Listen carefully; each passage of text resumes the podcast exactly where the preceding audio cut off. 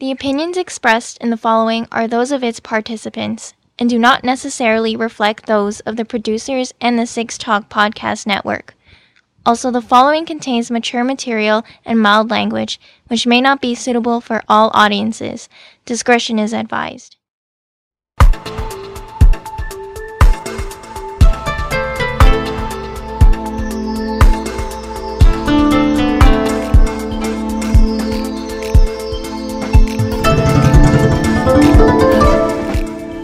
This is the Anime Roundtable Canada presented by Anime North on this Wednesday evening, June 8th, 2022.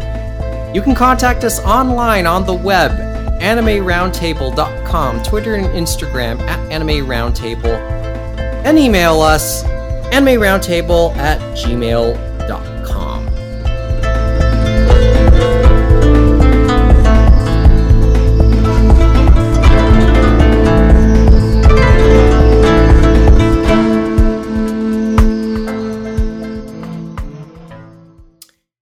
Well, this is good news. We get to do an episode almost on time. We're not late. Two weeks on from the last episode. This is actually progress. Guess it all depends on your uh, idea of a timetable, right?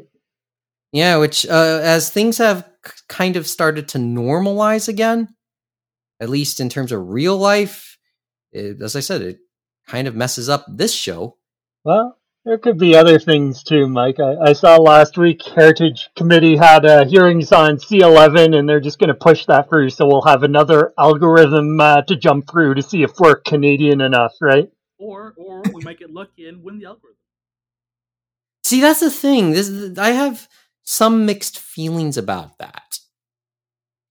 I'm not totally sure it's a good thing overall, but may not be the worst thing for the the great, show. the great thing that was hilarious about that hearing is that the liberals had the majority, of course, on the thing, so they got to do all the witnesses except one. All the witnesses they called were from industry, and of the telecoms, Rogers, uh, Bell, Corus, whatever you want to say, they called not one but two Bell executives a female and a male Bell executive. It's like what like what was the point of that? You cannot. And Just Bell. You can't. It Just just, Bell. it just and the funny thing was a lot of them were saying the same things they said about C10 and then of course the joke was the conservatives they're the only ones who actually called a content creator and they called uh, JJ McCullough from uh, BC to come on over and I think he had a nice little YouTube video on that saying crazy person only crazy person that uh, was there that people were wondering about saying what are you talking about talking crazy talk but the funny Yeah. thing though is he's the only one who actually showed up in person every other person came in video it was like wow There's a certain irony to that, isn't there? It well, think about it. He had to come all the way on his own dime from BC to show up in person. He had to You know- wait because they were doing a vote on another bill that actually concerned his promin, uh, province of BC in regards to small amounts of um, drugs, and so that delayed the hearing. But he showed up in person. All the others that may have had offices in Ottawa didn't show up, and it's like, how much do you guys care about this bill? It's just it feels like they're just pushing it through, and we'll see how it affects us all, right? Well, that's sort of that sort of uh, comes down to the apathy theme that's been plaguing Canadian politics in the last couple weeks, or probably even longer, but kind of came to a head this week. I mean, we're going to talk Anime North again, but one thing we're all we'll talk about again is also the Toronto Congress Center, which is tr- also traditionally used for Conservative Party gatherings, whether they're whether they're election night parties or par- or party conventions to uh, to elect new leaders. And so was the case again last week when the provincial government or when the provincial election here in Ontario happened. The um, Conservatives won uh, won a re-election with a even bigger majority, and Doug, and Premier Doug Ford's election party, just like four years ago, took place at the Toronto Congress Center. So what an optic there. Anyway, as I said, um, it's kind of cool that we're able to do it two weeks in a row, and it's even cooler that it's a full table. So Mike Nicholas sitting at six points, and then James Austin, Kevin Ing, Mohamed Shamarki, Jeff Gregg at their respective points throughout the Greater Toronto and Hamilton area. When we say uh, we have to kind of say GTHA these days, I think. Okay, so where do you want to? Where else do you want to? We talked to C. Was it C eleven? Yep, C10? it's C11 now because C10 was killed with uh, the election, and C11 uh, is where it is now. But that'll just be another uh, algorithm that we'll have to jump through and stuff like that.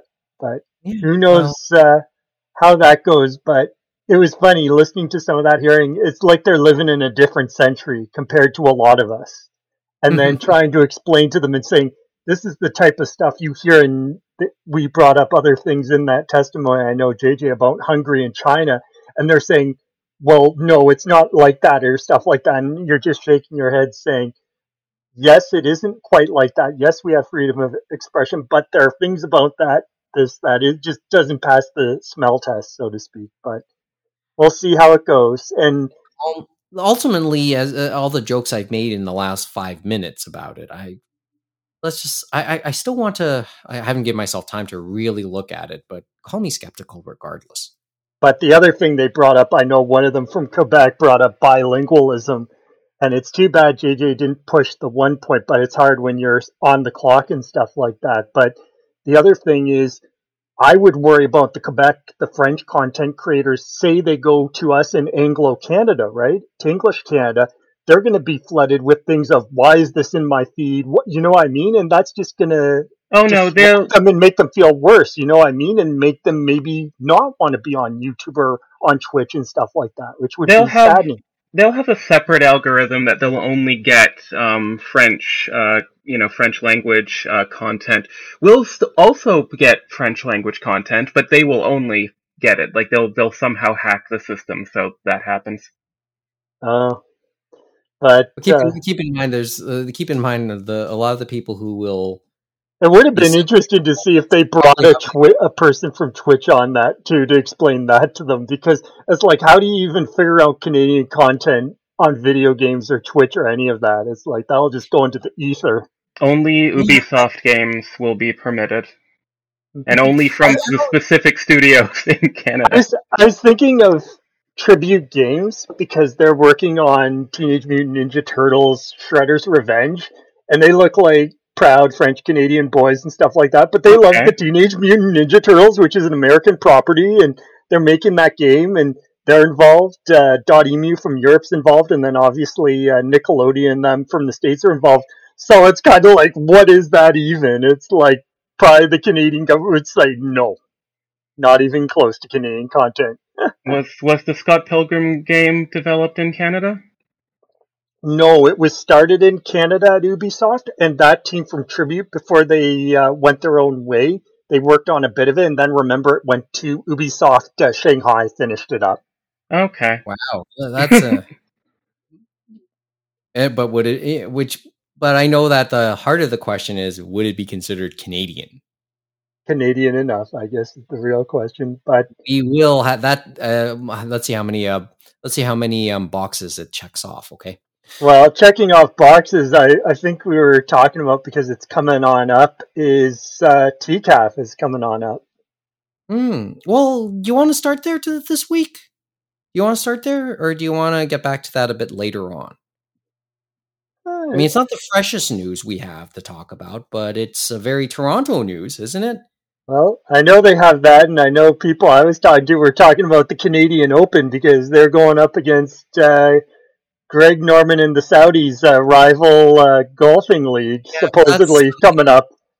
So that's a- yeah, that's something else altogether, though, right? so it's I mean, like there's controversy, as they say everywhere. It's like I know TCAF has their own mini one we were talking to, which was interesting to say the least.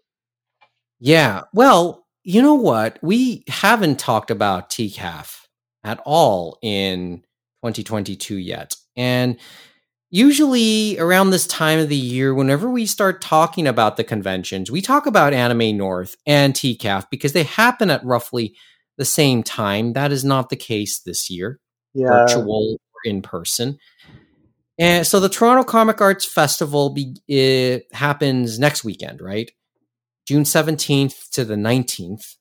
So I guess it's Father's Day weekend instead of uh, Mother's Day weekend, so to speak. Yeah. So yeah, that's true. Nice way to put it. Uh, that deserves that deserves a bell. So this one's in person again. I mean, I think they'll have some online programming. I think but they have a they are- virtual component, they uh, said. So there is going to be that. Yeah, okay. Yes or no? Is this the future of conventions having parallel components, like uh, in in person and virtual components? Just quick aside. Yes, but it will diminish rather quickly unless there's another pandemic or a surge. Like, So you think it? Okay, so it's you don't think it's long? It's a long term thing. I, well, I think it's going to be a long term thing, but I think the attendance is going to be, you know, minor. Like if I if I remember, um, at the I guess the first year of the pandemic, if we want to call it that, I forget if it was uh, TCAF or another organization. Maybe it was TCAF, but I think they got Neil Gaiman to speak, and like there was maybe 700 people um, at peak, and I'm like for for that prestige of an author, that's it. Um, and that was during the peak of the pandemic where everyone was, was staying home. So I feel that like, you know, last year, of course, almost everything was virtual. They're going to get fairly, you know, high attendance. Um, but as the, um, as the years go on, like I think this year there'll still be, you know, a couple hundred maybe. Um, maybe I'm being too conservative there, but um, next year, if if things are even more normalized in the world, there will be even less, and less and less until they'll see is it worth it to keep it going. Um, it probably is for accessibility and um, things like that, but I think the programming will continue to be reduced and uh, all that kind of stuff. and rendered and undermined. Eh, Undermined is probably too strong of a word, but certainly not nearly as emphasized. Yeah. I guess it depends That's- on where you're getting your guests from too, right? Because online component might allow you to get some guests you might not otherwise have gotten, or in the case of this year, ones that may not be able to get into the country, right? Yeah, and I think Or- that will be uh, continued. I, I think, you know, the technology is there. People are now used to it because of the pandemic. I think it will be, um, and I think they will try to share that so that both people in attendance physically and those at home can um, access some of that. But they, they might also try to keep some of it to uh, in-person attendees. So, you know, paid ticket holders so people buy tickets. Mm-hmm. Well, see now, now that you bring up uh, 700 for Neil Gaiman, what was the peak of peak for anything that happened at Anime Lockdown in 2020, James? I think they mentioned it happened during It was Discotek Discotek, and I think it definitely was above 700. I know the ones that Discotek did after that was definitely over a thousand, but I know they were over 700 for the I think they got to anime four lockdown. figures. at the time. Yeah, I I, think they remember got being to close to a thousand, like close-ish. 'Cause Was it It's close like- to a thousand? though? Okay, that- I was thinking yeah, over yeah. 900, like 900, 950. Like possibly. Okay, I don't but we remember are the exact to- numbers. I do remember it was not four digits though. Okay. I was thinking four digits, but I guess we were, uh, if anything, we were close. And I just remember JP marveling at that at the time. Yeah, no. And so we're talking like a big guest, and Neil Gaiman's no small fish at all. Pretty big, actually. And at best, 700. Okay. From what I remember, so- from what I remember, I could be wrong there, but I, I, I remember being shocked that that few people were watching whatever the number ended up being. a bit of a bummer in many respects, too. It'll be interesting then because I was just looking at some of the guests, and Neil Gaiman is going to be at TCAF virtual this year, so that'll be interesting to see how that would play out then. Well, that's not what we're about to talk about, I, though. I, I think Neil Gaiman. Hey, can you guys hear me? Uh, barely. Ooh, Barely, but bring it up. you Bring it know. I think the Neil Gaiman stuff might be pretty big this time with the Sandman being announced and all. Oh yeah. Well, maybe a little bit. Sure, why not? And then I let's let's let's be optimistic here. TCAF needs all the optimism it can get. Well, it's just it's weird because it, they had their stumbles and then they have this new stumble with uh, I guess what you would call their new leadership, so to speak. But it gives you that idea of they started out small. They started out like that fighter type mentality in the way that they're the- the small and scrappy. And then it's that thing of it kind of comes up on you. They've become so big and so like such a big thing. Like I remember standing in a line thinking, and there were some people in that line. I forget which manga artist it was for, but it was these Americans, and I guess they were saying, "Oh, this is like just as big or even as big as uh, was it New uh, New Press Expo, which is I guess an indie uh, comics event down in the states, which is really big and stuff like that. And you're like, holy smokes, this it's like we've really grown since uh, I guess the aughts and stuff like that. Where it was 2000 actually out of the parking lot of uh, behind the beguiling and that, and by uh, on his beds. eventually on a Except, set by except TCAF didn't stumble. TCAF was Wily Coyote on a plank of wood out, a, like on a precipice and sawing off the plank of wood near the base of the cliff and then falling. Um, in that spectac and that spectacular poof of dust at the, in the distance. Yeah, exactly. And the the yikes when they saw everyone staring at them from you know the land, saying, "Why are you doing this stupid thing?" And you know, then they tried to save themselves, and you know, Well, We'll that, see that what that's the that's the uh, to use your wild, wily coyote uh, metaphor. That's when they brought out that tiny umbrella. So I guess where we look at is we probably should get a tiny bit into the details. So it was about one guest supposedly they invited called I guess Pink Cat, and supposedly what they're saying from their side, whether we want to believe it or not, is that one member of their team or whatever liked what they saw on Instagram or something to that effect, and I guess somehow they said, okay, we'll invite this person, but it makes you wonder about the checks and balances, right? Of how they're inviting their things and say that they'll be better in the future, right? But it's definitely when you're looking at because they are looking at non-traditional comics and stuff like that. So you could understand why they might look at TikTok or look at Instagram or all these other things online. But you got to be careful with that, right? Because some of them may not be uh they may be more colorful than what you want, and that's being polite. I mean, super polite considering this artist uh, openly racist, openly um, anti-Semitic, openly um, transphobic, openly all these different things. Um, then the, all the tracing controversy on top of that, and then the the main you know feature after all of those um, previews and short films uh, comes the the NFT blockchain of it all. Um, like when it comes to the the alternate comic style of it, cool. Like I I don't think you know most of the TCAF um, uh, artists um, and writers that they invite are I'd say more narrative comics. Um, they're like maybe uh, some comedy um, joke strips. Um, uh, they they have had single panel um, before. It's not that it's new, but um, definitely the attitude of, of this artist and the sort of modus operandi is a little bit off of you know the usual TCAF fare. But you know that's fine. I like branching out in different parts of um, you know uh, art plus words um, as a medium. Um, you know, cool. But yeah, the fact that they didn't see or didn't vet all of all of these things and then made this person a featured guest is is what is mind blowing to me.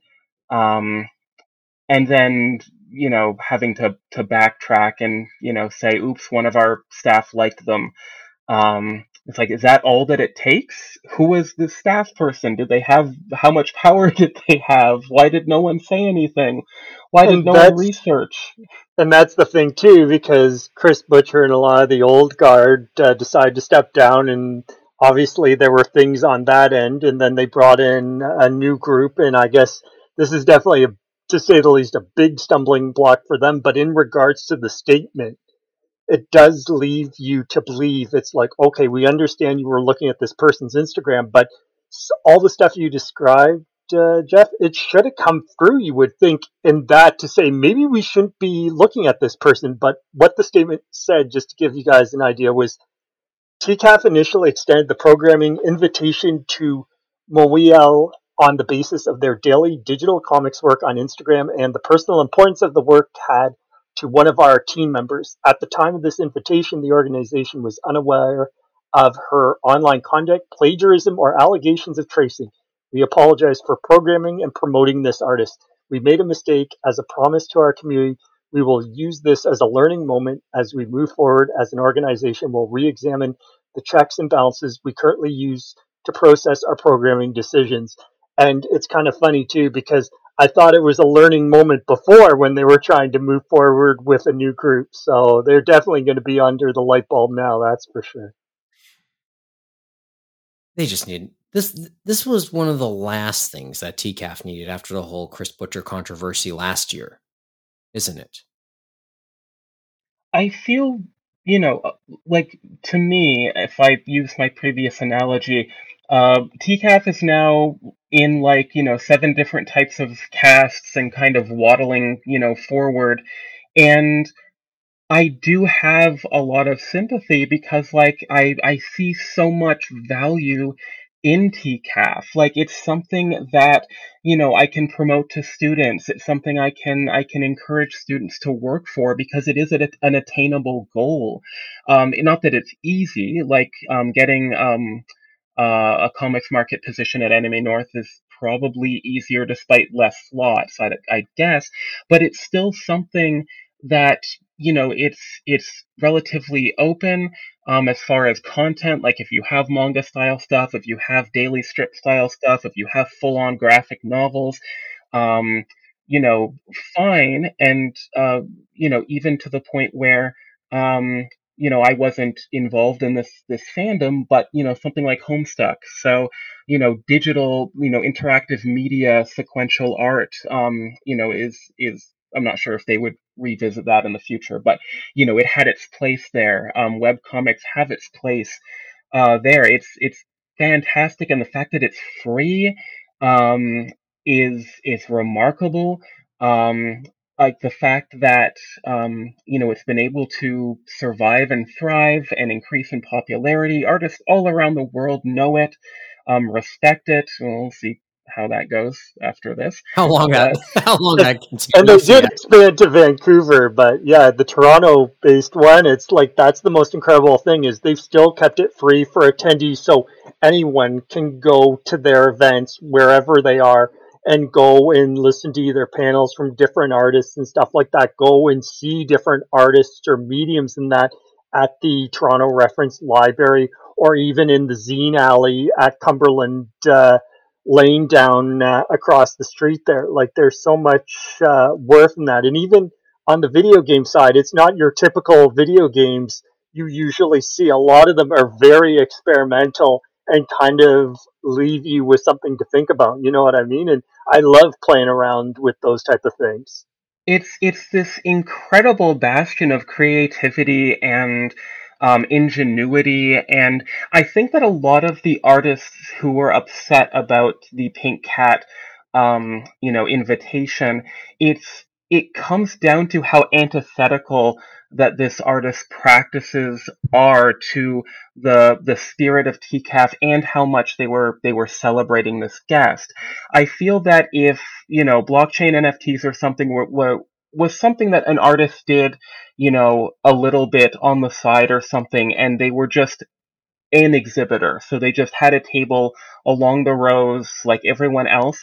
No one, like this wouldn't have been a controversy. There might have been a few people going like, oh yeah, don't like that person here, but fine. Like, you know, I'm not saying that like, you know, no one who has ever sold or minted an NFT, whatever the vernacular is, should be allowed here. Um, I, you know, I, as I've said in many episodes ago, I'm not the biggest fan of this, but I'm, I'm, you know, fair-minded enough to say like, yeah, it's fine, but celebrating that kind of person, I feel is is antithetical to to TCAF, at least in the, the way all of this exists today.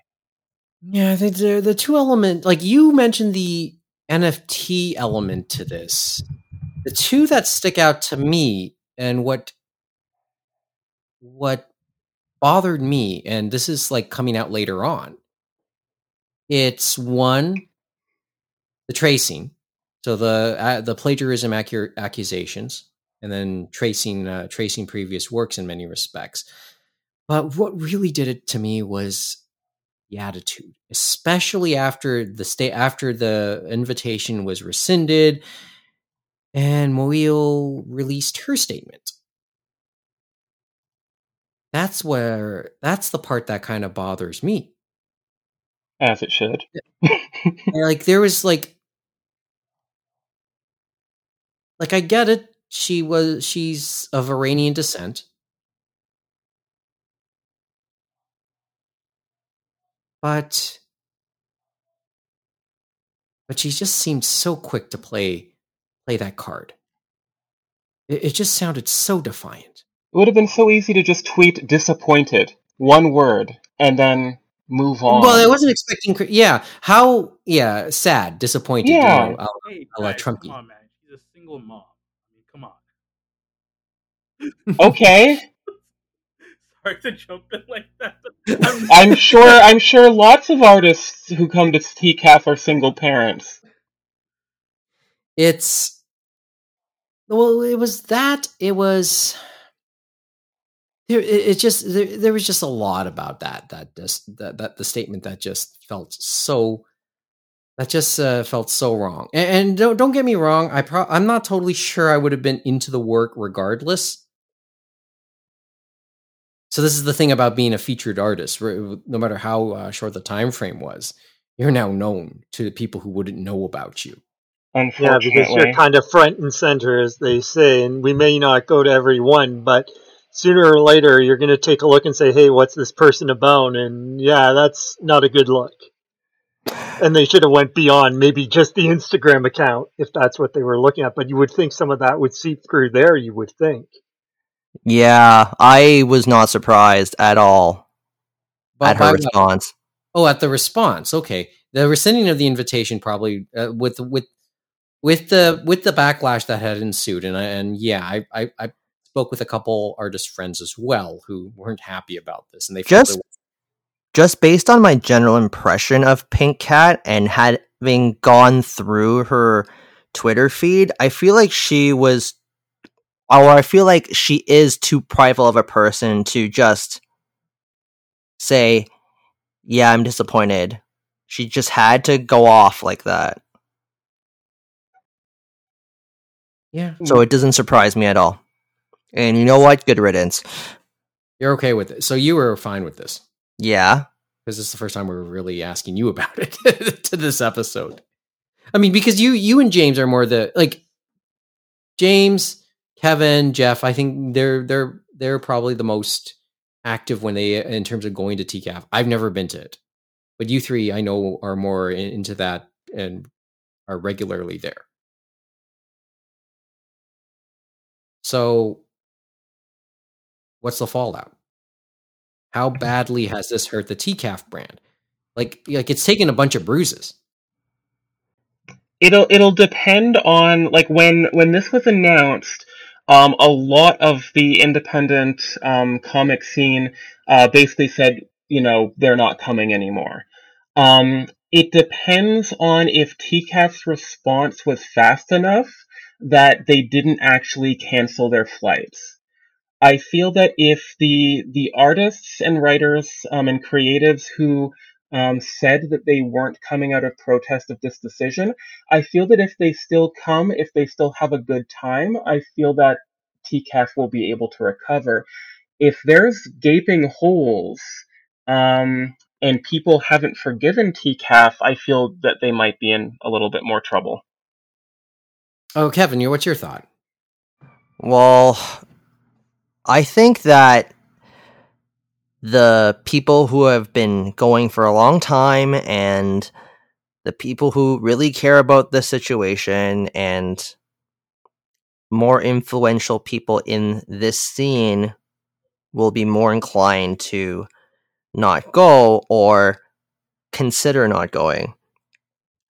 I think the general populace won't care that much or won't care enough to boycott the event. I'm along that line actually. Like, like it's like it's like what was that uh, Houston convention last year? Got the name again. Anime Matsuri. Uh, Matsuri, kind of like Matsuri last year, right?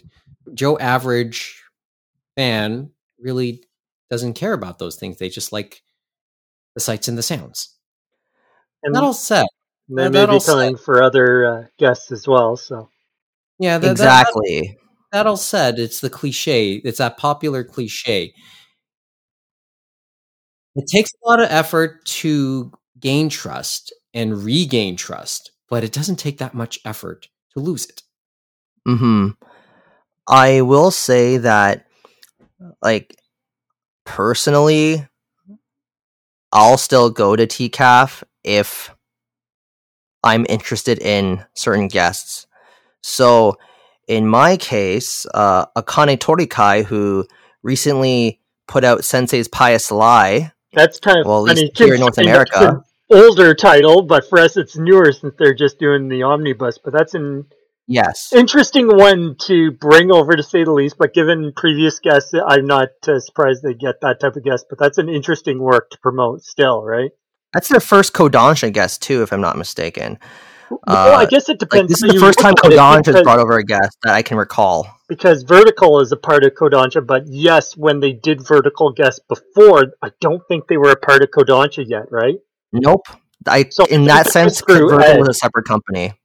Yeah, I think it was Vertical was their own thing, and it was probably through Ed Chavez that they got those Yes. Vertical guests and that. And I don't think we had them. And they've done Seven Seas. We've done um, Viz, obviously. I'm trying to remember if we had any Yen Press guests, but I don't think so. Not to my recollection. So, but yeah, Uh, Drawn Quarterly, because uh, before Yoshihiro Tatsumi passed away, he went to TCAF. This is much earlier in TCAF's heyday. Like this is within the first maybe two or three years. And that's because, yeah, Drawn and Quarterly is based in Montreal, so they did have uh, start relations with different uh, Canadian publishers and stuff like that. So, Yep. And then uh, we had Gengoro Tagame, who was through um, the Massive and Anne Ishii. So, yeah, a lot of variety in terms of publishers. Uh, I, you know, uh, one thing I will say uh, in in Akane Torikai's profile picture for TCAF, she she's wearing a, uh Creamy Mami shirt actually, and I saw that, and it's a stylized washroom stall. It almost looks like that she's in. It's kind of And not only is it a uh, just it's not just any generic Creamy Mami shirt. That is a Creamy Mami shirt from Undercover, which is a very popular high end Japanese streetwear brand. Uh, that Okay, shirt cool. costed, I think, three hundred bucks, and so you. and I know because I have one.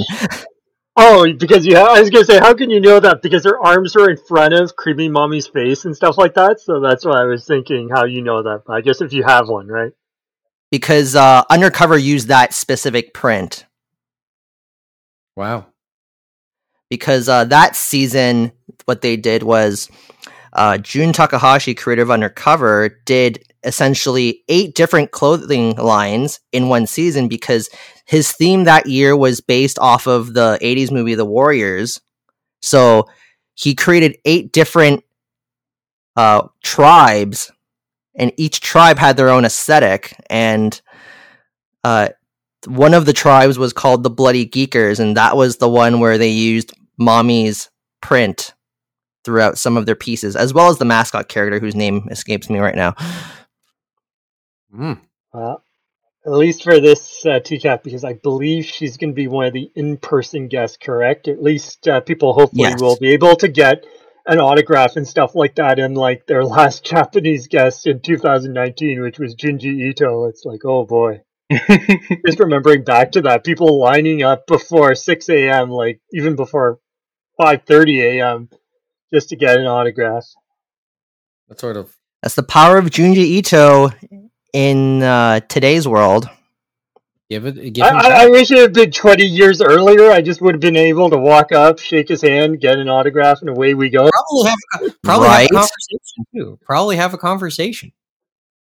Right. I remember barely being able to get uh, the autograph for Inio Asano the year before.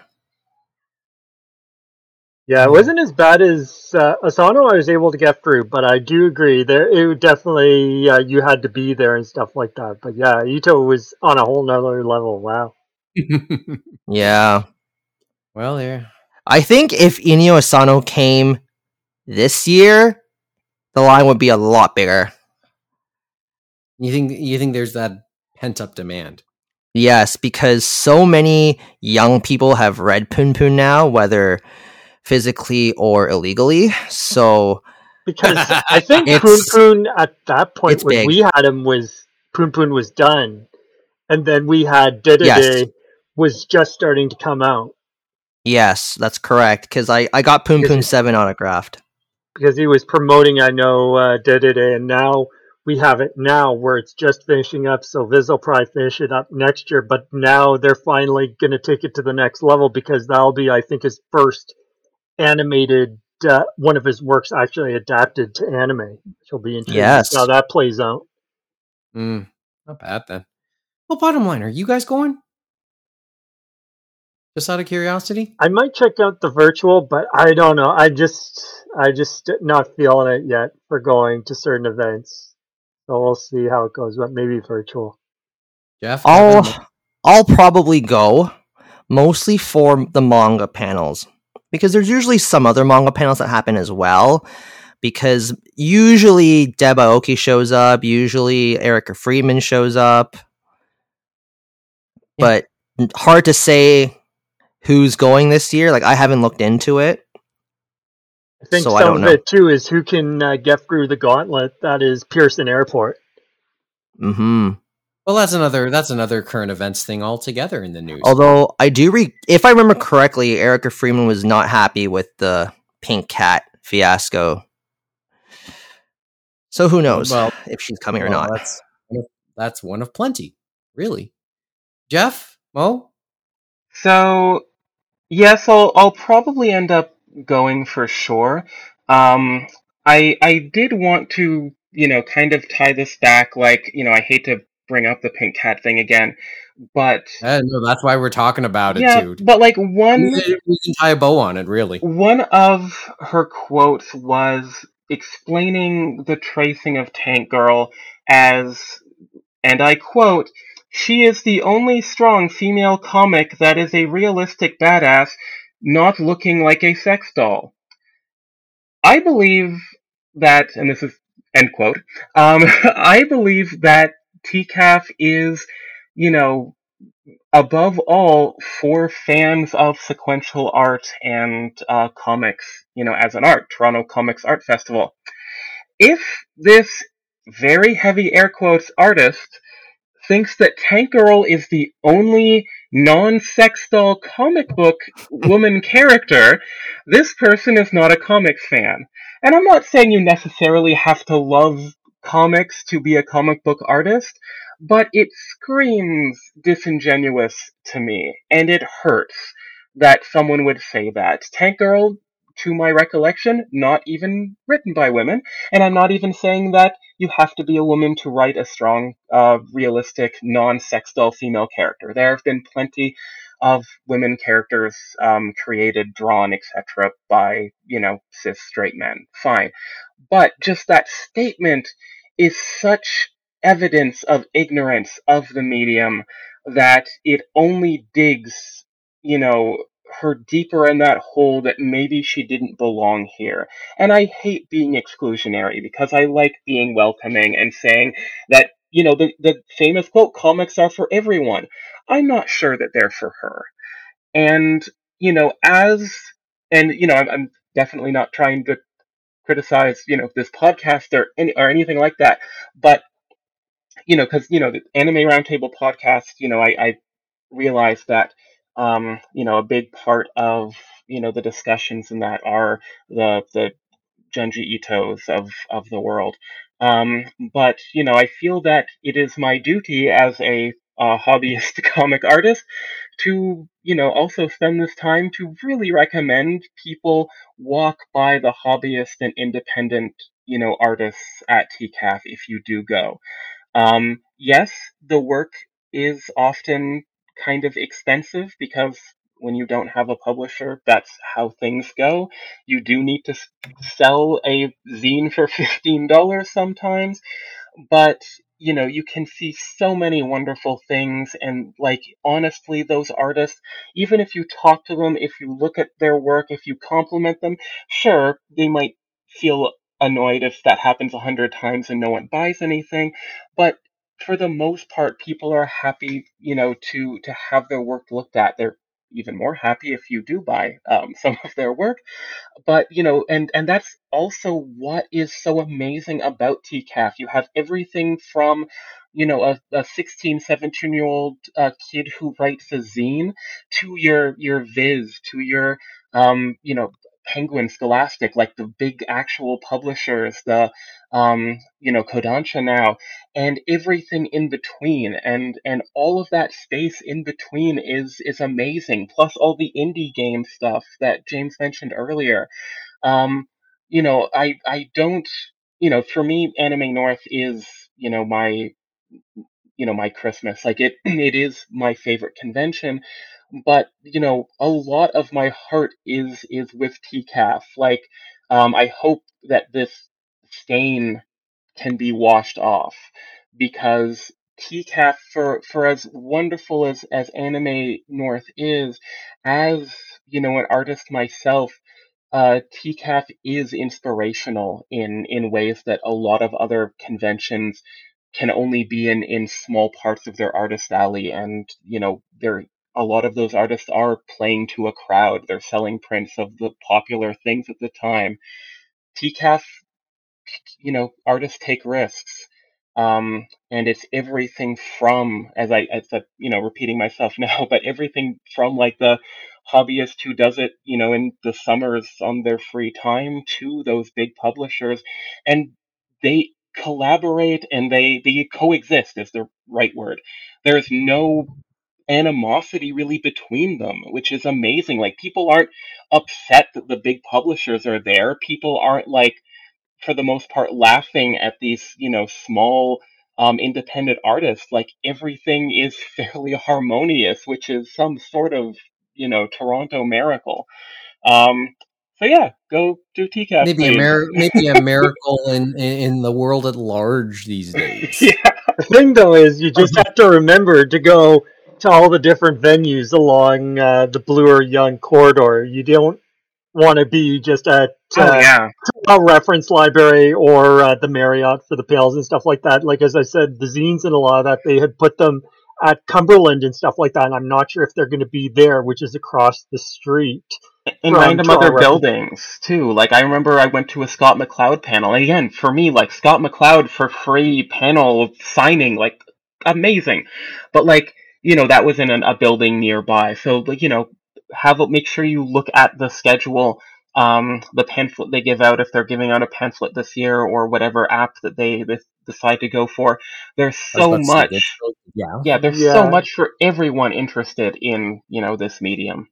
Yeah, some are in the Masonic Temple, which are the beer ones, but even some of those small taverns uh, nearby, they've had guests there, and I've seen some guests in there, and it's very nice and intimate and different to be in that setting than, say, being uh, in a hotel uh, meeting room, so to speak, right? Right. I, it's just funny you said Masonic Temple because I was I I just remember it more as a former television studio when CTV had it. Um, I have a story about that, and maybe I'll share that one day. Mo, oh well, I've shared versions of, a version of it, but maybe I'll expand on it one day. Mo, I know you want to say something. Oh no, I was just gonna chime in. Jeff kind of went a bit there, but what's worse, the uh, the tracing allegations or her online uh, conduct? The tracing or the or the uh, or the um or the attitude? I mean, have you guys seen what she said? I mean, I'm, Yeah, I, I mean, I I got a I I looked at it. It's yeah, that's not that's not cool stuff, man. Both Neither. both are Not- bad, but two pictures. I, I neither were great to me, but okay, Jeff. both are bad, but like artistically, you can make the argument for tracing um, in certain circumstances. I don't think that her work qualifies for those arguments, but you know, a, a skilled lawyer could could do so. I don't mean a real lawyer, but um, you know, there are you know, you can talk about parody, you can talk about inspiration. If maybe she just um, you know uh, had better references um, and didn't and but that, that goes back to the attitude the fact that she's so defiant about why she traces and brings it back to like um, you know the admittedly terrible treatment of of her home country and you know occupying and you know colonizing forces like not trying to you know um, discredit that at all but it's it's not the same her attitude is worse as too long didn't read her attitude is worse they're both bad. I Conduct just thought, I just more bad. there's just yeah, it's just the sides. it- It's just really that wasn't the point to me. She never really addressed it. Ah, well, let's see if uh, who gets wind of this. But moving on, and as I said, as mentioned, Toronto uh, Toronto Comics Arts Festival happens next weekend from from June seventeenth to the nineteenth. So it's free if you're in the area and um, can get around in that area. By all means, it's it is worth a check out. I admit, maybe I won't be able to check it out because, uh, well, the rest of my life has a habit of getting in the way. But let's move on for a second here. Um, we mentioned, I think in the last episode, that the first anniversary of Kentaro Miura's passing came and went. And now that pairs up nicely with the news that we now know the fate of the fate of the continuation of Berserk. It's kind of interesting how that all worked out because we talked about what it would take, right, to have it continued. So it's interesting to say the least, especially the statements which show there's a lot of heart in this series from all the creative team, from the publisher, from the fans, and that because they talked about that one Berserk um, event they held in Japan, right? Where they just poured their heart out, some of the fans and stuff like that, to the work they saw and like uh, all the things. Because that happened, I think, after his passing, and that Yeah, it was was in a Tokyo, I believe. a- yeah, it was a wasn't it like a like an exhibit, a tribute exhibit? Yeah, they called it the Great Berserk Exhibition or uh, Die Berserk 10, and that was by uh, Young Animal was helping to put that up, and it was different, I guess, panels and things like that, and they had a special store and stuff like that. So Hmm. So upshot is that six chapters will will be published, and then a new arc will be uh, worked on, yeah, and it'll so- be supervised by uh, Koji Mori, who was what was it? Uh, Well, well, I mean, where where where did he sit on that in that hierarchy there?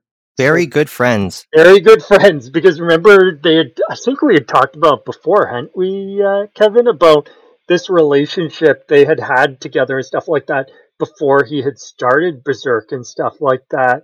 And then Yes. uh, where they both went and stuff like that. So if anyone could do it, it was probably him. And then remember his team, uh, basically, I forget, it was like Studio Gaga or whatever. All those people have Yes, been under Studio him Gaga.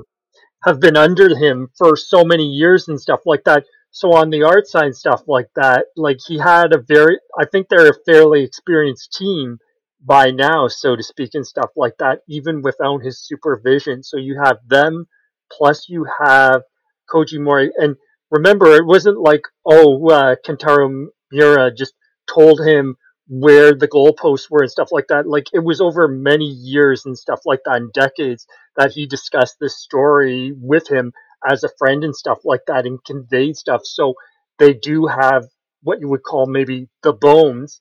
Maybe it's not I was exact, about to say template. I was about to say template. but maybe they aren't going to have like people. People are going to make their decision, right? They're just going to say, "Oh, this is great," and they'll move forward. And other people are going to say, because Miura isn't involved, we don't know if it's actually going to be his vision or whatever, but we have had works in different mediums where it has transcended the death of the creator and stuff like that. And either way we go, I think it's going to be something special either way. And I'm just going to see how it all plays out. And I think that it's still going to be something worth reading because I think their heart's in the right place. The two uh, statements from uh, basically uh, Koji Mori himself and from the Young Animal editing department. They had it in Japanese, they had it in English, they had it in French, and they're long statements for each of them. You can tell they have a lot of heart and they really want to do it right and stuff like that. So that is, I think, a great starting point. And obviously, they have really thought about it. It wasn't like a few months later, oh, we're just going to throw it out there and let's go. You know what I mean? Like it's a year later and they've really thought about it. It seems to be news that has, you know, a lot of people happy, a lot of uh, readers happy.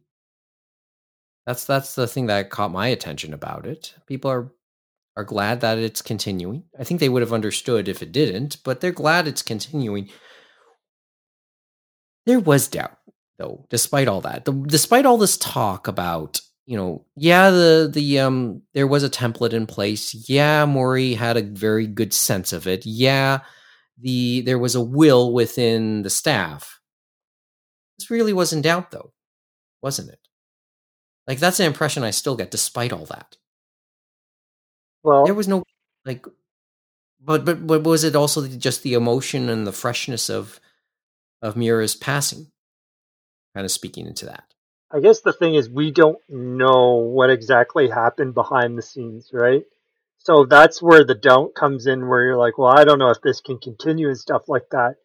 But obviously on their end, there's so much passion and so much, okay, here's what we have there. And it was that thing of we want to have, like, we love this creator so much. We love him as a friend, as a creator, as a coworker, as everything else, right?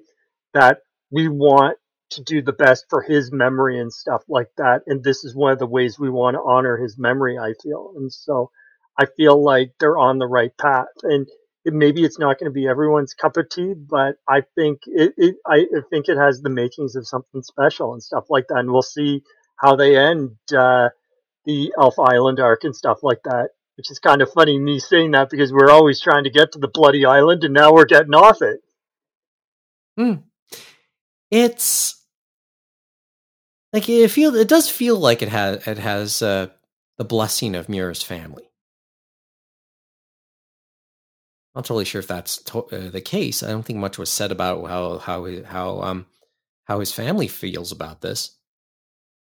Yeah, But they didn't uh, say anything in that uh, respect, but I would have to feel like with what we read and stuff like that, that obviously they talked to people that was his family, friends, and you know what I mean. Like it wasn't like we're just gonna go and do it, right? So No, no, it, it does. It, like you said, it, it sounded like there was a lot of thought put into the events of this week, and that it, it it's been like it's been in motion for a very long time, even before, even in many respects before Miura passed away. it's a very rare occasion that this does happen at all, it has to be a special person, a special work that makes people want to believe and continue on with the journey and that's for like the creative teams and the actual audience and i think that this is definitely one of those works Yeah, I, I and don't you doubt. saw, I, and you saw that too because when you took Kentaro uh, Miura took so many uh, breaks right and people just okay he's on his break we'll just have to work with it and then when he came back for that one chapter sometimes once in a while it's like oh my god and people were with him chapter by chapter panel by panel because they saw him grow from 89 to the present.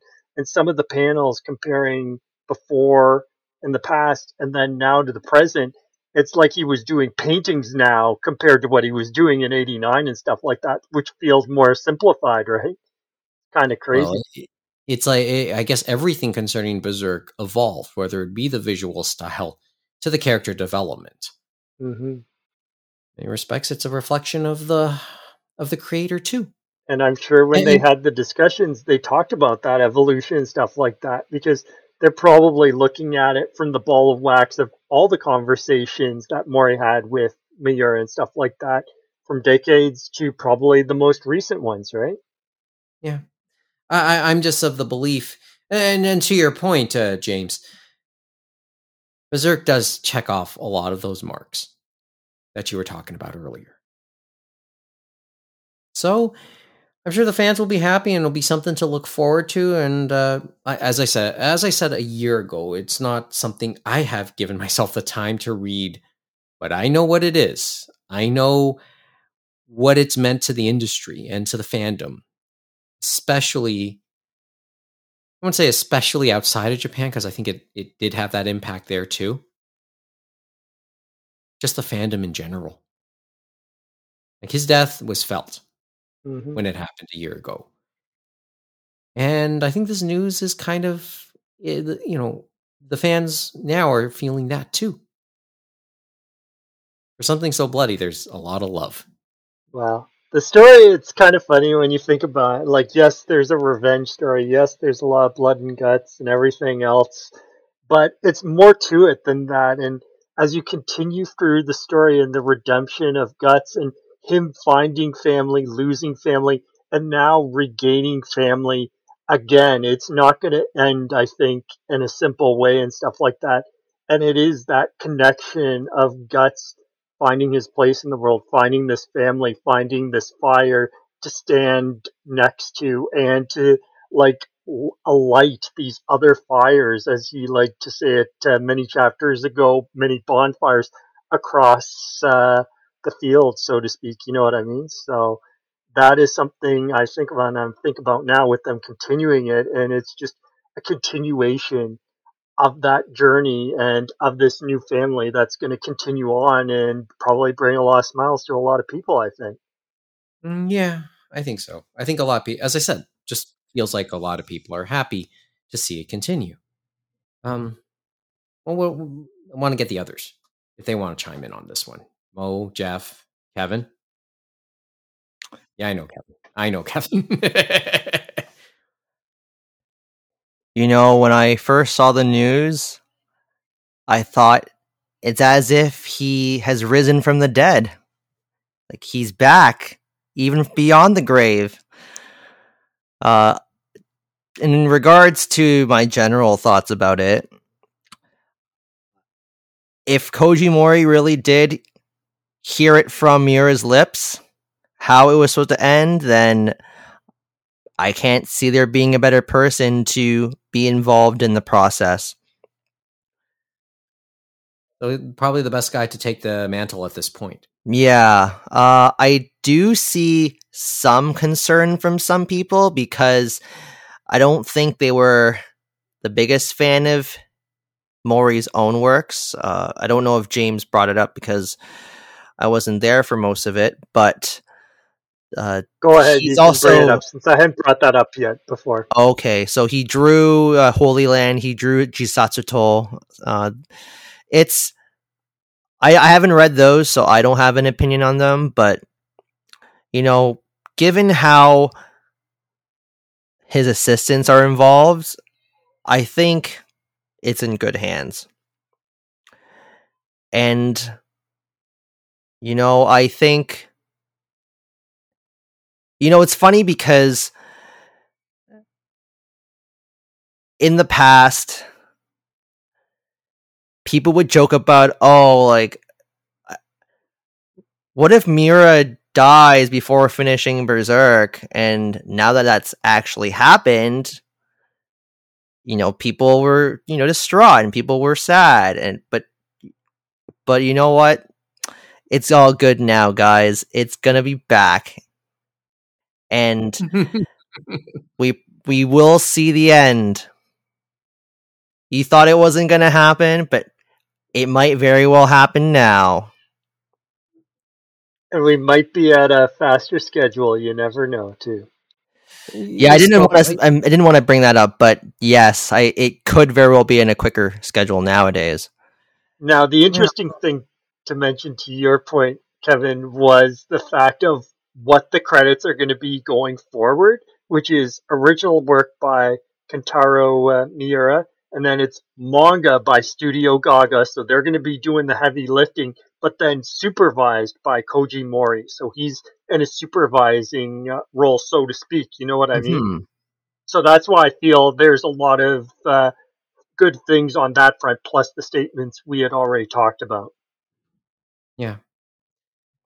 Well, I, I don't have much else to add. Uh, do the other uh, Jeff Mo? Do you want to add anything, or before we um start going into the uh, last parts of the show tonight? Worst case scenario, it's bad. Best case scenario, it's good. Like You're quite okay with I, it. though. Indifferent or just well, like or- it's it's just like you know if if it doesn't turn out well, then you know the fans can go back to being sad that it wasn't um be wasn't able to be finished, but they still have the original work um by the original author. Um, but on the other end, like maybe it goes in a direction that people like or new fans um find, um you, you know, or you know people find something new in. Um, yeah, so it's not necessarily indifferent. Like I I think it's interesting um because yeah, the- it's you know because it's in a lot of ways um manga is more like um a novel in in North America as composed to, as opposed to um you know our sequ- sequential narrative comics where you know authors and artists um die all the time in like monthly serial stuff um so you know that's been happening for for decades at this point um and you know these characters fill the same kind of cultural um, positions. Um, but you know when it comes to to manga, it is much more you know like a, a prose novelist. Um, you know here like you know written Well, yeah, that- you brought up an interesting thought, actually. That that I never really thought of. Yeah, when we think about tra- traditional Western comics, the creator. I mean, sometimes like yeah, sometimes a creator. They're a, a creator. Stan Lee, Bob Kane. Please say Bill Finger too. I mean, they, I mean, like they, they those become names, but they're not always involved. Often, not they're not involved. they retire, they move to different projects. Um, you know, Grant Morrison, you know, defined Swamp Thing, but then stopped writing superhero comics. Um, you know, uh, Neil Gaiman did Sandman, stopped, and then came back, and then did other things. Like it's it's a it's such a it's relatively a different process, um, at least for the most part just- yeah. but companies still own them, right? Like at the end of the day, um, you know, Dragon Ball is Shueisha. Shueisha. Um, so what what they want to do, they will do, and Toei. Um, um, so Well, there's value in it, yes. yeah, But it's just weird that, you know, when you think like there's a strange like it's just, ma- the manga tends to be a little different because the creators are very much tied to the work to their works. Like you can't think of one, you can't think of a title without its creator a lot of the time. Well, okay, maybe that's overstating it, but for the know, most you, part, like I think like if you look at something like um, Ultraman, which isn't necessarily the same thing, or um, uh, you know, something like Astro Boy or Cyborg 009. Um, there have been instances of reboots, reinterpretations, um, but often the original character is still linked there, uh, kind of like, you know, Stan Lee would be. Um, but it's not necessarily like the same sort of thing like with Berserk. Like it's not a continuation. It's a let's let's reinvent this for a new audience versus like the same equivalent like have like what happens with Western comics would be if you know a current like the One Piece author like Oda just decides you know what like you know um let's uh, do a couple arcs of Fullmetal Alchemist in my writing and art style. Um, and you know, people would see if they like it or not. If they really like it, maybe he'd get five more years of it. Um, which it you know it doesn't happen, and it's it's it's a very interesting cultural difference. Yeah. Yeah. Like artists cons- uh, well, not, this is more as tribute, but artists imagining characters in their own style. Yeah, Uh, which does other- happen for sketches and things like that. and yeah, for gags and tributes, I guess.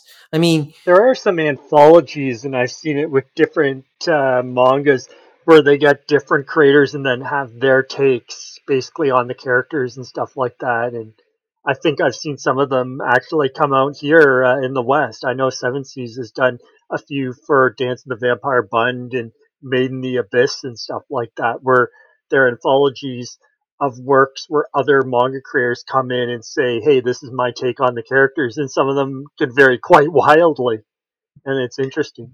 And also keep in hard- mind, like the percentages are reversed as far as the creatorship goes. Like in, uh, you know, Western comic traditions, like both, um, you know, the standard shape of a Western comic. Um, it's usually um, an artist and writer are two different people. Um, sometimes it's the same person, but it's the rarity. Um, versus it's the opposite. I found um, with with manga, it's usually you know the phrase the mangaka that has you know assistants and everything, but it's this one creative vision writer and artist. Um, yeah, and and then, and then when you see you hear cases of well, there's two, then that's considered that's the one that gets the Spockian eyebrow, right? yeah. Act Age was one of those, I guess. and and yeah like these are like you know as as i mentioned at the beginning like um of this topic at least like these are different in a lot of ways different mediums like they've evolved differently they've they've taken they're both sequential arts um you know as i i still you know feel like one is like japanese manga is in a lot of ways similar to a regular like not regular um just text novelist here versus western comics um, you know, have this completely different path. But both, um, you know, if you look at, um, you know, popular culture and everything, I do feel that a lot of, um, you know, especially shonen characters, um, can be, you know, to some degree degree equivalent to um, superheroes. Like, there's a reason why Goku Superman fights have, you know, been talked about and animated and written about um, for so long because I feel that they have similar um, cultural weight, even even if they're a different weight, they're made of different things, they're different colors, they're different textures. I feel that like scale wise in each country, you know, a Superman is going to be a similar weight to a Goku. Hmm. One way to put it. Well, um, I guess uh, just to end it off, end off the thought on Berserk anyway. Uh, Although uh, I'll- I'll- I'm going to make a reference, probably coming back to what you just talked about in a more funnier way towards the end of the episode, Jeff. When is the when is the these uh, when are these chapters uh, set for? Uh, has there been a date mentioned? I don't recall reading one, but um, they but I can't say I've They said it all up. um, the continuation beginning with this year's 13th issue of Young Animal on June 24th.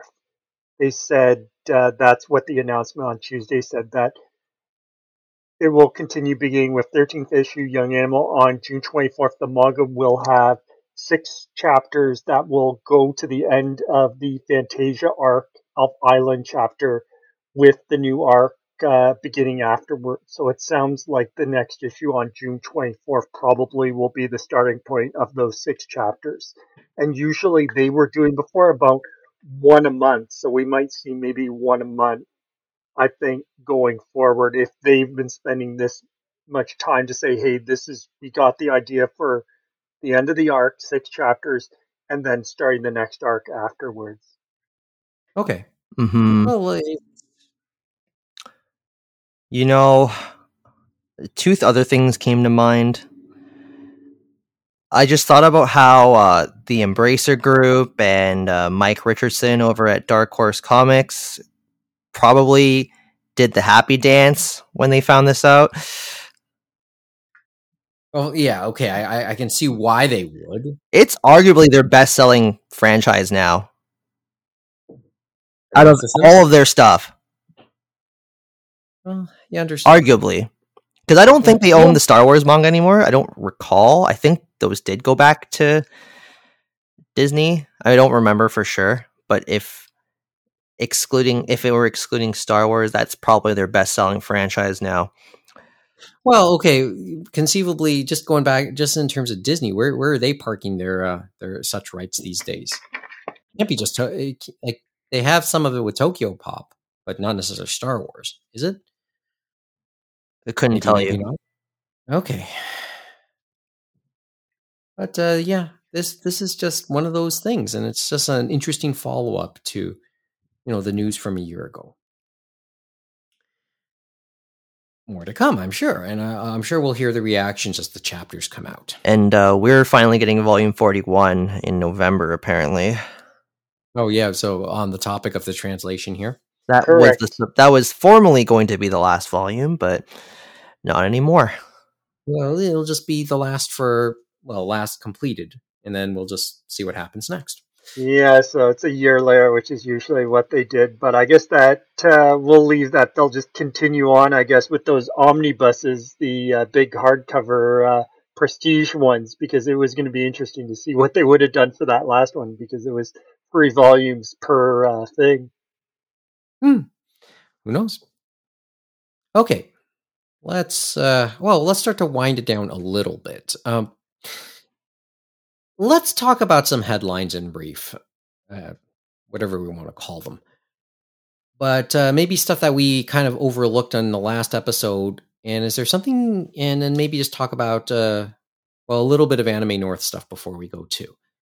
Just some updates to things we've been talking about there, and you know, just start to make our uh, our own Anime North preparations known. Did you just uh, quickly on the headlines though, on the um stuff in brief?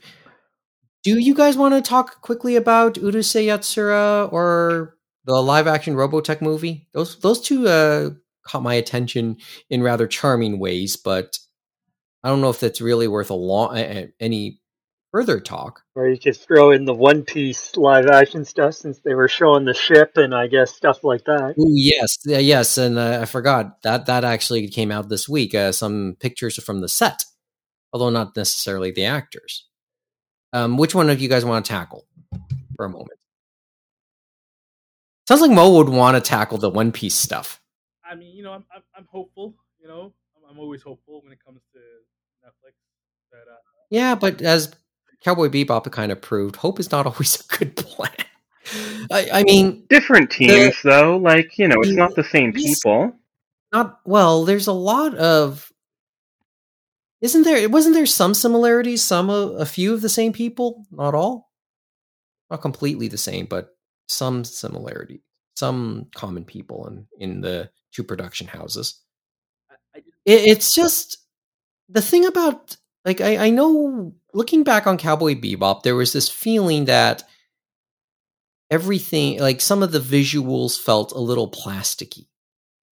And that's sort of the feeling I'm getting, like just from a, on first blush of some of the One Piece visuals I looked at.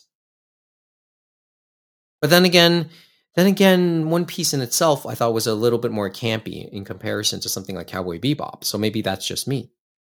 Yeah, I think it's fitting. we'll see. Hmm? we'll see.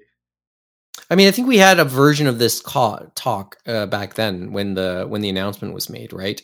How serious should it take itself? And you know, in the end, those are like we we're talking two completely different properties anyway. From the sets, like it really reminded me of like a Disneyland or Universal Studios, um, like you know the Mario World kind of thing. Like it looks like they're they're having fun with it. They're keeping it not necessarily cartoony. Like it it doesn't look like it. They they're making like uh, a world with like you know uh, candy cane pillars and everything like that. You know, and googly eyes and whatever. But it does seem bright. It does seem fanciful. Um, so like I'm not not a, a huge One Piece fan, but like I'm I'm excited to see this world um, in live action. Um, I think it will be, you know, more of a fun novelty than Cowboy Bebop was, but you know, it's a we'll see kind of thing. Yeah, I think I think I, I, I yeah I think I know where you're. I can understand your thought on it that, in that sense. Uh, Mo, I just feel bad, man. Cause like we're gonna get it. We're gonna be one season. It's gonna end on a big cliffhanger, and then we're just gonna get canceled. I mean, like it's just gonna be like That's the over under, right? Yeah, like I mean, with the way Netflix is going these days, yeah, that's entirely possible. Who's the popular character they're gonna end the the last episode with that everyone will want to see more of? Zoro shows up the last episode or something. No, he'll be there the first episode or second at latest. Oh boy. Anyway, James, Kevin, or no comment yet. No comment yet, just because I haven't been following any of the live action One Piece news. James, Nothing on my end, but I think Mo has something to say. or you maybe or add something else. I mean, he's the guy who he actually brought it up also in the pre uh, to me before we start got started. So thanks for you know thanks for reminding me. I mean, I just, James. I just, I, they, they had a whole like presentation this week with a whole bunch of trailers and stuff, and I just feel like, you know, it sucks because like now it's you, it used to be where if you get one season on Netflix, you instantly get a second, maybe a third. Now it's just like you're lucky if your one season even comes out, right? It's just, it sucks. well, who knows? Oh yeah, yeah, that's the thing. It's what's the over under one? Probably a push. It's it's not an animated thing, so it it will come out at least. Unlike um, R.I.P. the Bone Project. Um, so you know Netflix doesn't hate live action series, so it you know the one season will come out. Well, it's, it's not. the- It's not the. That's not where I think the dangerous hate is coming from. It's from fandom. To me, I mean, Oh yeah, they, The North American One Piece fandom isn't the- as strong as the Japanese one. Like, you know, J- for Japan it might be a fun novelty, but they'll have their manga and anime, so I don't think it will taint the brand really. Which is weird because like Dragon Ball Evolution, like the creator was so upset with that, but like I don't I don't get that sense with the One Piece live action for some reason. Like I think it will you know, again, we'll see when it comes out, but like I get the impression like if it's mediocre, fine. Like the Japanese One Piece fans will move on. Yeah. Okay. Well, nothing else. yeah, we'll, we'll see, man. We'll see. Okay. All right. Oh, well, a couple of um okay, uh, I guess uh, some thoughts. The only uh, just to just to give a quick thought on both Robotech and and Urusei Yatsura and really these are just kickers. Um Sony Sony's involved in the Robotech movie. We've mentioned that before. I guess we know where ultimately it'll show up. When it comes to Urusei Yatsura, or Lum, this is like old school news. I mean, looking at that trailer though, you know, it, it feel like it, you know you update the animation, so it does have a feel a, a completely different feel to it. But my only like I was never uh, like how do I put this? Rumiko Takahashi fans, you can tell like go across different generations depending and you can tell who how old somebody is depending on what title they ultimately fell in love with right?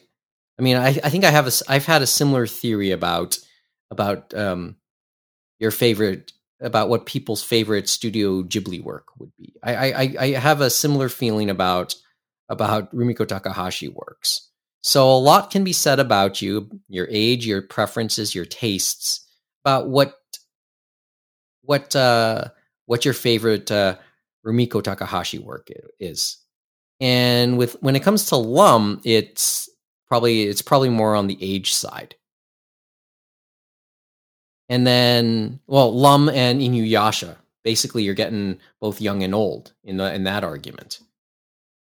So I there's a part of me wondering how you know older fans feel about what's about to happen here. But that that's my thought. That's just uh, my thought. I'll say this much: the animation looks pretty slick, and I thought I think could could look really really funny and fun with uh, considering how the animation was in the '80s. So it, it's it should be cool in that sense anyway, those are those are just my own uh, quick thoughts, and I, and I'm not going to oblige the others to chime in on that if they don't want to.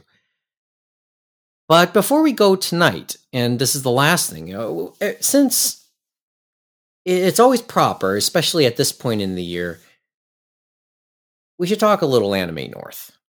Um, because uh, thing as uh, we're a little over a month away from Anime North, things the stuff we're going to be doing there has uh, started to, or at least the murky picture about what we are going to do there is clearing up a little bit more by the day. And we are about two weeks removed now from the virtual pre show as well. Um, did anyone catch any of the virtual pre show? Just the very end. Very end? Okay. Well, I, I only saw really the very beginning and, yeah. and a little bit of the kimono presentation. It wasn't a, I admit it wasn't a thing, but I think it, like Anime North always had that together, uh, always in its online presentations had its togetherness feel to it. And I think that's really the purpose of, uh, of the, um, of the virtual pre-show. And, you know, there was that, there was that warm and fuzzy feeling throughout it. Nothing special. I didn't see anime hell for that matter. I didn't. I only saw a little bit. Of, as I said, the the kimono presentation and a few other th- and a few other things, but really mainstays. Just to, and I think it, it probably successfully served its purpose to whet the appetites of people mm-hmm. who were wanted something that weekend because it was on Anime North, the traditional Anime North weekend, and just to say, okay, just wait just give us a little bit longer. But we're it's coming. Yeah, and they had a lot of different things from different parts of uh, the programming and stuff like that. So you kind of got a slice of everything, so to speak. So different people could go in and try different things. And mm-hmm. for us, uh, I was just like Jeff as well. I saw the end, so I saw anime hell. I also uh, saw the end uh, as well uh, for uh, when they were signing off and stuff like that uh, with uh, well, Chris came in at one point, uh, and then I think Andrew was going around touring the office, and then Kathy was in there for a moment, and they were yeah. showing different things in there. So kind of getting people back into the groove in a way too of saying, "Hey, this is uh, where we usually uh, would be on this uh, Memorial Day weekend, right?" Right, and, I, and just to preface who these guys who we were just referring to, Andrew Kaidosh, Kaidosh, the uh, the host of the uh, online versions. Um, Chris is is referring to Chris Nabelsky, who's been on the show before, and um, will probably show up again one more time. Well, in the near future, I'm just not totally sure if it'll be before or after Anime North, but he will show up again. He's the social media manager at at AN, and Kathy Shutt, she's the graphic artist coordinator. A lot of the visuals, that's her own doing. She also acts as the office manager as well. So those are those are some personalities that many uh, regulars at Anime North, like the most casual um, Anime North goers, probably don't know about. But I we always like to acknowledge them for what they do there, and it's a lot of work. I know that. Um, I do have a personal story about about the virtual weekend. Um, uh, as I said, I work nearby near the Anime North complex and the biggest reason I wasn't watching it was because I had to rest up. I was working overnight on Saturday night. But on the way to work, I did pass by the Delta just to say hi to the gang there. And wouldn't you know it, I passed by after 9 p.m. Uh, if you remember the programming, there was like, um, I think it was D20 Live doing a two hour program beginning at 8 p.m. So when I passed by the uh, AN office there, nobody was actually there. I think they just hit the play button at eight o'clock and then just went out for dinner. And as I was leaving, um, that's where I ran into Eileen, Chris, Andrew, and Kathy. They were just getting back to the office as I left, and we had a nice little conversation. There was another part of the other reason that um, they were all there and why this was probably going on on this weekend was yeah, there was um they were doing a general meeting and trying to begin the final touches for what will happen on the weekend of July 15th to the 17th. So there was there's a lot of work still to go before before then. They're not just sitting there right now. So some things I think were firmed up. I think uh, I know that um, there's talk about uh, about some of the uh, policies. The mask policy is still in place. I don't know what to mention about that at the moment. I think it, I think it's a full mask policy. So just a warning: just have your um, just have your proof of vaccination still in place.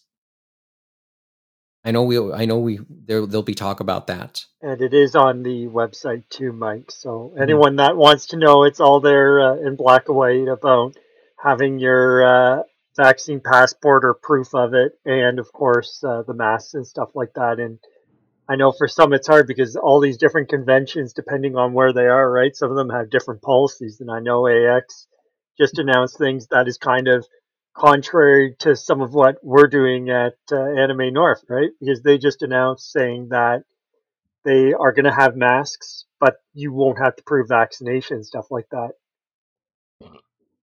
Just remember to read up, just like every other policy. The good thing, though, is depending on how you feel, it's like, and it's a consideration, I'm sure, for others too, is the attendance cap is not going to be on uh, for the July con for Anime North. So, yeah, and a lot of the other stuff that you know of is uh, happening. Kevin, we should mention this, shouldn't we? What about Nomanoichi? Yeah, Nomanoichi sign up came and went, and we both got tables. We're, we're Kevin and I will be uh, will are set to have tables beside each other. oh, I was going to say, was it a shared table or separate tables or? Oh, well, we'll be on separate tables, but we'll be uh, beside each other. It's just that it, there's a dilemma. Uh, I admit there there'll be a dilemma about to be presented in the for me with it. Um, the Noma no Ichi happens Friday on the Friday, on the fifteenth at seven p.m. And I'll I'll I'll I'll be there for a little bit. It's just well, let's uh we can also formally announce that Anime Roundtable is set to tape two episodes both on the Friday and Saturday at 9 p.m. so that that actually overlaps a little with the with our time at the Noma Noichi. So so that'll be a bit of a a, a a rush there, right? Right, Kevin? So have you have you um made your list yet of stuff you're gonna sell? I'm starting to create it now. Okay. Uh, well, you're probably further along than I am. I have to go into the uh, into the vault. eh, Yeah, I was gonna say. So uh, when are we going to the vault, Mike? Since you you were you were seeing if people were willing to help you out on that. Yeah, yeah. Okay, guys. Uh, so want to come in? Uh, want to come and visit, and we can uh, visit the vault. Anyone interested? Aside from Kevin, Mo, James. Eh, well, everyone's working, Mike. I know that's a problem. Okay. Well, yeah, we're yeah.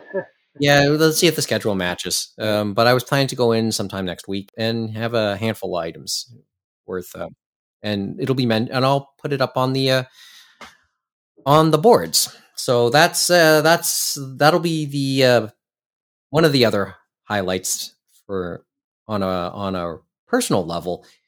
And I'd be remiss to mention just uh, just to start hyping it now. I mentioned that I'm doing a panel there, and I, I know the time for that. It'll well, Friday and Saturday is going to be quite a whirlwind. That that 12 hour period beginning at the Nomanoichi on Friday night is going to be the start of what could be a harrowing 15 16 hour period, which will culminate uh, with the panel that I'm planning to do on Saturday uh, morning at 10 a.m. And this is and this is before the second uh, podcast episode we're planning as well that evening at 9 p.m. So it, it's going to be an interesting 24 uh, overall 24 to 28 hours we're ha- going to have at AN. Yeah, we have yet to decide exactly how the two podcast episodes are going to go. We just know we're doing them, but everything everything's fluid. The I, I guess the only thing I'll mention about the panel right now is that it is a story that I think fits the 25th anniversary of Anime North. So I will tell a story from AN's distant past. and how it I think shaped, uh, uh, set up and shaped up what's become of it in the present. And I'll uh, maybe uh, maybe the next episode we do, which will be the last episode before the convention, we'll be able to talk a lot more uh, about it. Or I anticipate the next episode we do will be the last one we do before AN. I'll, I'll I'll be able to talk a little bit more about it, and then we'll uh, I'll tell the full story at the convention. But uh, I really hope it's something that um, people get a chance to see. I think the time may ensure not many do. So, as much as I hope that people um, want to see it, uh, maybe it's also given me um, a bailout of some sort. So I don't have to feel um, too much pressure about in terms of its in terms of preparing it. But uh, I've given the others here uh, a quick rundown or a quick overview of the story, and um, the game and the organizers, um, Eileen especially, they were nice enough to lend me a couple items which will be um, which I'll uh, show off during during the panel and telling that story. So I'll tell you more about it next time. And um, if you're up early enough on Saturday morning, hope you can hope you come in and we can tell you the story. Listen in. Anyway, I think we've uh, overstayed our welcome tonight. And uh, you guys are working tomorrow, right? Well, so am I, but you guys are working in the morning, right? More or less. Yep. Okay. Well, I, I guess we I guess uh, we should uh, some of us should get ready for bed. So that's about it. That's the big that's the uh, that's the podcast for tonight. So once again, let's tell you where you can contact us. Uh, anime roundtable at gmail.com, at anime roundtable, anime roundtable.com. We are on Twitch, twitch.tv slash anime roundtable, and on YouTube with more stuff to come in the future. You know what? Um, just as a quick aside, I know you guys also. Uh, let's not go there just yet. Let's not end just yet. How's this, how's the video game stuff going, James? Because I know you're still trying to download something. Well, me and Kevin are trying to download. We're trying to buy a special edition. So, but we've given up on that. We're just For gonna have to, we're just gonna have to try again tomorrow and see if Nintendo's site uh, comes back to life in North America because they rejigged that Nintendo of America site and the My Nintendo site for Xenoblade 3 Special Edition. Uh, Ah. Is where they were exclusively going to sell it. And you would think, with the passion of the fans and them knowing those special editions, what they sold when they sold them in general retailers like EB Games, Best Buy, and Walmart, and all that stuff online, that they would prepare their servers. And their servers were not prepared when you have a tweet 30 minutes later saying they're going into maintenance. And it's still been in maintenance, and no one's really gotten any like we can't think- even get it into our cart. Like everything is like we're in either in a queue or once you get out, it's just blanked Uh, out for the pre-purchase and stuff like that. And I- Yeah, did get it's some some people got in at a some people got in earlier in the evening, there but was a back door. Yeah, there was a back door at six p.m. and some people got some then, but who knows what they sold, if anything. For me, it's just the end of the day, the days of play sale at uh, on the PlayStation Store. One or two items that have my attention, but who knows? Well, it's kind of And then- Yeah, it's just I don't know yet. Uh, and then, well, remind me next time. We got to talk a little esports because um, Overwatch League finished up its first major. It's for its uh, count um, kicked. Uh, what's it called? Kickoff Clash tournament this week. But people don't know that. Um, I don't know how many know that uh, Call of Duty League actually held their third major of the season, and that actually took place in Toronto. That took place at uh, Maple Leaf Gardens at the Mattamy Athletic Center. And I know there was at least a passionate crowd. And it might be a good test run because Toronto is also set to host the third major tournament in the Overwatch League in September as well. So that might be something to note. But it just had me thinking live events are have a certain atmosphere to them. But I will talk about that. I, I I know we've basically run out of time, but it might be worth talking about later uh, a little bit more as um, time goes. Oh, uh, also wanted to bring up one thing. Uh, I don't, I don't think this was brought up while I was briefly away, but uh, in regards to the whole Seven Seas union situation, Yes, we forgot about that. they okay.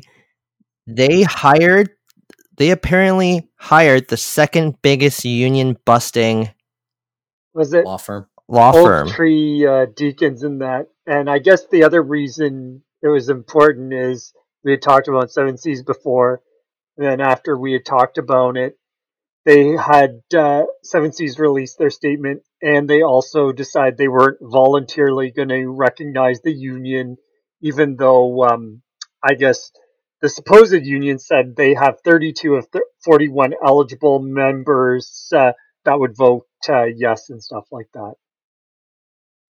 Yeah, so So it continues, Wow. to say the least. But uh, hmm as they say, you do. Uh, I don't think, and I some people may take this the wrong way, but I don't think any company is going to voluntarily recognize a union. I just don't see it happening. A lot of them will take their legal right and want to have an actual vote. It just depends that, as we see, a lot of them are more aggressive, to say the least, and take some firms that take it to an extreme that it doesn't really need to go to. Just have your vote, have your say, and get it done. You know what I mean? Don't uh, BS it. But unfortunately, it's not going to go that way. Well, maybe I shouldn't. We shouldn't have been surprised. So Not at all. We'll all. be keeping. No, no. Uh, but those are, I guess, all all of what we just mentioned uh, are stuff that we'll keep up with uh, in the very near future, and you know, I guess we'll bring up again and elaborate on it even more. So uh, stay tuned. Also, Something to look- um, the United Workers of Seven Seas does not condone harassment of any kind. So, And Uh, I think they said they weren't saying boycott, not yet. but some people are saying they won't uh, support anymore. So it's hard to say which way it'll go, to say the least. But as they say, it's uh, pick your poison, right? But I think I'm still going to Well, buy yeah, certain uh, well, series and stuff like that at present. But that's a personal it's a decision, as we all say. And I, I figure Kevin's going to be the same, right? Funny how you say that because there's a Seven Seas sale going on at Right Stuf this week. Uh, there's some things I might get. I don't know. I Uh, was thinking this whole situation has affected my thought process a little bit. Like, whereas before I would have just bought it right away. Now I'm like, hmm, I don't know. I was thinking more of the continued series. You know what I mean? So I wasn't sure if that was your thought Yeah. process too, compared to new. You know what I mean? But then you kill Well, it's whatever chance you had uh, for certain creators to get into the market. So it's like you're damned if you do and damned if you don't. It just it feels uh, feels uh, more murky than maybe how some GameStop employees feel these days. Anyway, Yeah, you, I guess what I'll the last thing I'll say is like I guess Jason DeAngelis cared more about his bottom line than than uh, paying his employees a fair wage. oh come on, and should we really be surprised about that? Not really surprised, but just a little dis not a little disheartening. It is disheartening. Kind of interesting when you think about it because obviously he was a translator before. He did the first four volumes, as we said before, of Berserk and stuff like na- that, and his name was on there. So you would think that if you're coming up through the trenches, you would have a bit more uh, sim- I don't want to say sympathy, but you know what I mean, a little more heart. Unfortunately, it hasn't exactly went the right way. The only other thing is, I'm not sure how much DeAngelis actually owns of Seven Seas. That makes me wonder too, right? Because who knows how many other partners he has there now over the past 20 years. Anyway, Hard to say. Yeah. Yeah, so we'll uh, that's a once that's a story uh, that'll I'm sure key we haven't heard the last of, and we'll talk about again at some point in the future. Okay, now we can end it off. Uh, once again, you can contact us at anime roundtable at gmail.com, at anime roundtable, anime roundtable.com, twitch.tv slash anime roundtable, which is barren at the moment, where so is pretty much our YouTube channel, but it's there, and ultimately we'll add something to it, I think. Also, don't forget to give us a review wherever you're enjoying this podcast, whether it's it be on Apple Podcasts, Google Podcasts, Stitcher, Spotify, etc.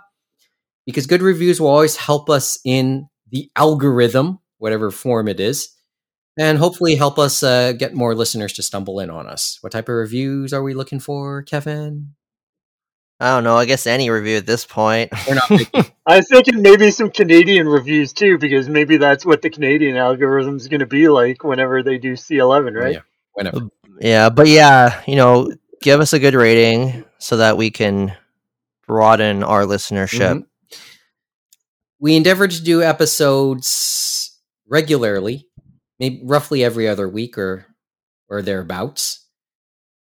Regardless, hit the subscribe or follow button on all the platforms we're on so you can be notified whenever we do add something in whatever form it is. Also, um, we keep forgetting to mention this, but if you have a Spotify subscription, check out our Anime Roundtable music playlist for songs that are related to many of the things that we bring up on this show. The theme song is entitled Fubuki Snowstorm by Pico Misaki, which is the title track of her latest album. You can check out more of her music at picoinfinity.com or on her Facebook page at Pico Zen Music. Until next time, thanks for listening. Good night from Toronto. And join us again for another edition of the Anime Roundtable.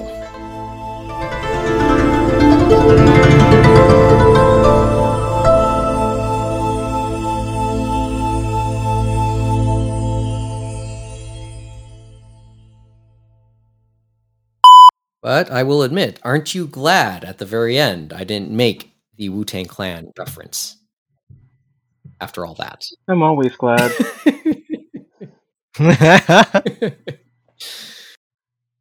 Like we won't be sued into oblivion. dollar dollar bill, y'all.